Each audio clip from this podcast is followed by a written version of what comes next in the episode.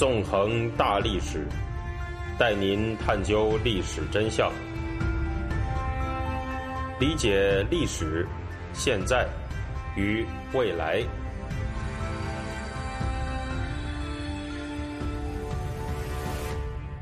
大家好，欢迎大家收听《纵横大历史》，我是主持人孙成。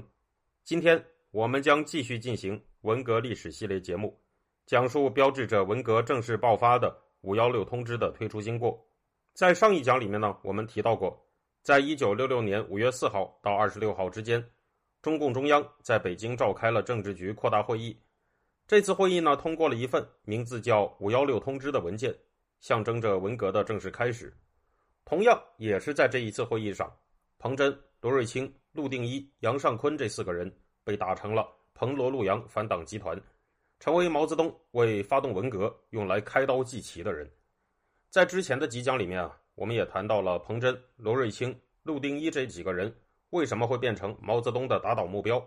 在谈到陆定一的情况的时候呢，我们讲述了一段发生在中共高层政治里面的狗血剧，也就是陆定一的妻子患有精神疾病的严卫兵持续多年对林彪一家的匿名性骚扰。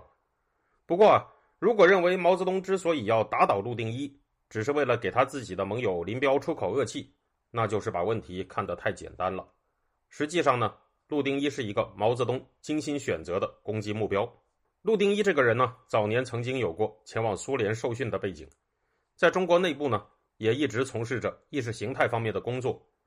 自从1945年以来，陆定一长期担任着中共中央宣传部长的职务。到了1959年的时候呢，他出任了中国国务院副总理。一九六二年呢，他又担任了中共中央书记处书记。到了一九六五年，他还兼任了文化部长。可以说，在文革开始之前，陆定一在中共内部的地位是不断上升的。在一九六二年的时候，他还曾经有过一个相当极左的观点，引起了毛泽东的赞许。当时呢，中共在广州召开了科学技术工作会议，在会上讨论对知识分子的定性问题。众所周知的是呢。中共在他的历史上一直对知识分子啊充满了不信任感和敌意，也曾经好多次发动迫害知识分子的政治运动。在一九五七年的反右运动当中呢，就已经有大量知识分子变成了政治迫害的目标。在中共的政治运动之下，大批的知识分子被戴上了资产阶级知识分子的帽子，变成了集权社会当中的贱民。毛泽东在一九五七年的时候，曾经对知识分子进行过一番定性，说啊。我历来讲，知识分子是最无知识的，这是讲得透底。知识分子把尾巴一翘，比孙行者的尾巴还长。知识分子应当成为无产阶级的知识分子，没有别的出路。皮之不存，毛将焉附？过去，知识分子这个毛是附在五张皮上，就是吃五张皮的饭。第一张皮是帝国主义所有制，第二张皮是封建主义所有制，第三张皮是官僚资本主义所有制。民主革命不是要推翻三座大山吗？就是打倒帝国主义、封建主义、官僚资本主义。第四张皮是民族资本主义所有制，第五张皮是小生产所有制，就是农民和手工业者的个体所有制。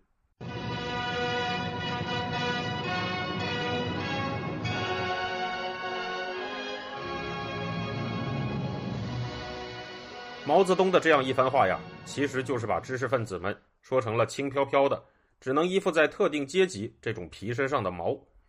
对于传统时代那种知识分子的主体意识，进行了不留情面的践踏和恶毒的嘲讽。其实呢，古往今来的知识分子啊，那当然是有大量朝秦暮楚、三姓家奴式的无良文人，可是也有坚持自身信念、遵循着“三军可以夺帅，匹夫不可夺志”这个原则处事的人。毛泽东的这段话呀。则是把这些知识分子都说成了没有立场的毛，可谓是一种极其恶毒的见解。此外呢，毛泽东还把知识分子说成了依附在所谓帝国主义、封建主义、官僚资本主义、民族资本主义、小生产所有制这五张皮上的毛，而按照共产党的意识形态，这五张皮呢都是需要被革命掉的对象，各有各的反动之处。所以啊，把毛泽东的那一番皮毛论翻译过来，意思其实就是什么呢？就是说啊，知识分子毫无节操，只会依附于反动分子。至于知识分子在中共治下的出路啊，毛泽东在那番话里面其实也讲得很明白了，那就是呢，所谓应当成为无产阶级的知识分子，没有别的出路。按照共产党的意识形态，所谓的无产阶级啊，实际上是要由他的先锋队，也就是由共产党来代表的。换句话说呢，毛泽东就认为，知识分子只能成为给共产党歌功颂德、对共产党俯首帖耳的帮闲文人。到了一九六二年，经历了反右运动的折腾之后，大量的知识分子啊，在中共的眼里，那已经是相当的老实了。所以呢，在这一年的广州科技工作会议上，周恩来、陈毅、陶铸、聂荣臻等等中共的高层要员就一致同意，说这个知识分子的称呼啊，可以摘掉资产阶级的帽子，变成劳动人民的一部分了。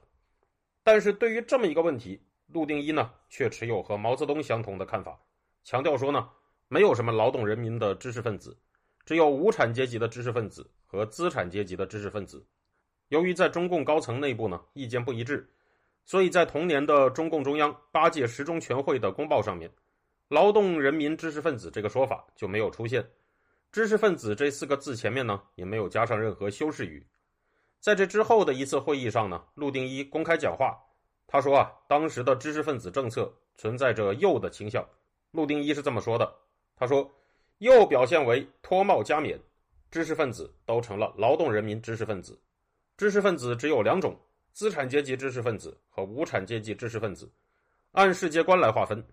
劳动人民知识分子的提法不确切，模糊了阶级界限。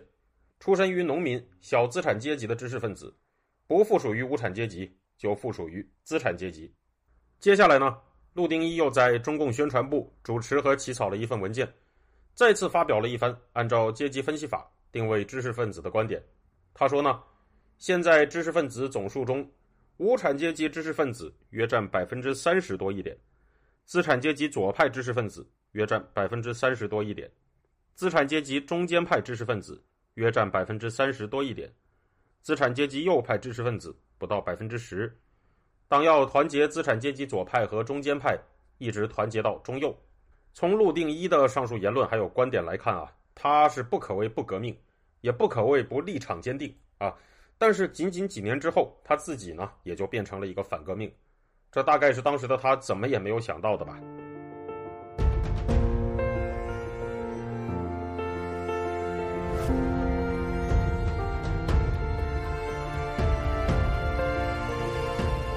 您现在收听的是自由亚洲电台的《纵横大历史》栏目的回顾文革，我是主持人孙成，欢迎您继续收听。其实呢，就在陆定一在一九六二年表现出极左激进的立场的时候，毛泽东啊已经嫌他太不革命了。毛泽东不满的原因呢，和毛泽东本人对文艺领域的强烈不满是有关的。正如我们之前所讲的，毛泽东发起文革的突破口，就是在文艺领域发动批判。那么，对于当时的中国文艺，毛泽东有什么样的观点呢？一九六三年九月，毛泽东曾经在中共中央工作会议上表示说：“啊，戏剧要推陈出新，不应推陈出陈，光唱帝王将相、才子佳人和他们的丫头保镖之类。”同年十二月十二号，毛泽东又做了一个批示，说呢，各种艺术形式，戏剧、曲艺、音乐、美术、舞蹈、电影、诗和文学等等，问题不少。人数很多，社会主义改造在许多部门中至今收效甚微，许多部门至今还是死人统治着。不能低估电影、新诗、民歌、美术、小说的成绩，但其中问题也不少。至于戏剧等部门，问题就更大了。社会经济基础已经改变了，为这个经济基础服务的上层建筑之一的艺术部门，至今还是大问题。这需要从调查研究着手，认真的抓起来。许多共产党人热心提倡封建主义和资本主义的艺术，却不热心社会主义的艺术，岂非咄咄怪事？到了一九六四年六月二十七号呢，毛泽东又对中宣部文艺处做出了一个批示，对文艺界和思想界进行了调门更高、更为激烈的抨击，说呢，许多部门至今还是死人统治者，竟然跌到修正主义的边缘。十五年来，基本上不是一切人啊，不执行党的政策，做官当老爷。不去接近工农兵，不去反映社会主义的革命和建设，最近几年竟然跌到了修正主义的边缘。如不认真改造，势必在将来的某一天，要变成像匈牙利裴多菲俱乐部那样的团体。毛泽东在批示里面所说的这个裴多菲俱乐部呢，是一九五零年代的时候，一批匈牙利知识青年在首都布达佩斯，以十九世纪匈牙利著名诗人裴多菲命名和成立的俱乐部。这个俱乐部呢，一开始探讨政治、历史、社会问题，而且很快呀，就转向了对共产集权政府的批判。有很多知名知识分子、普通工人，甚至是军官，也加入到他们的行列里面。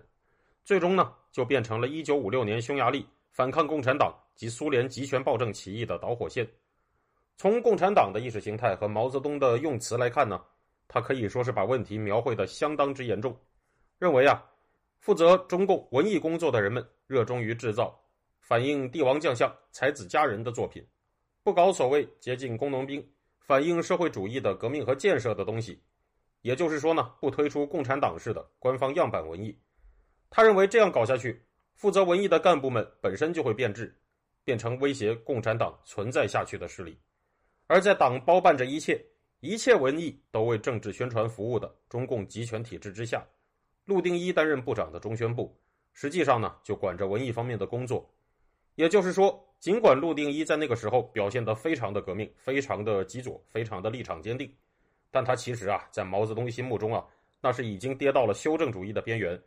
而且，如果不认真改造，就肯定会变成裴多菲俱乐部那种威胁共产党的团体的一员。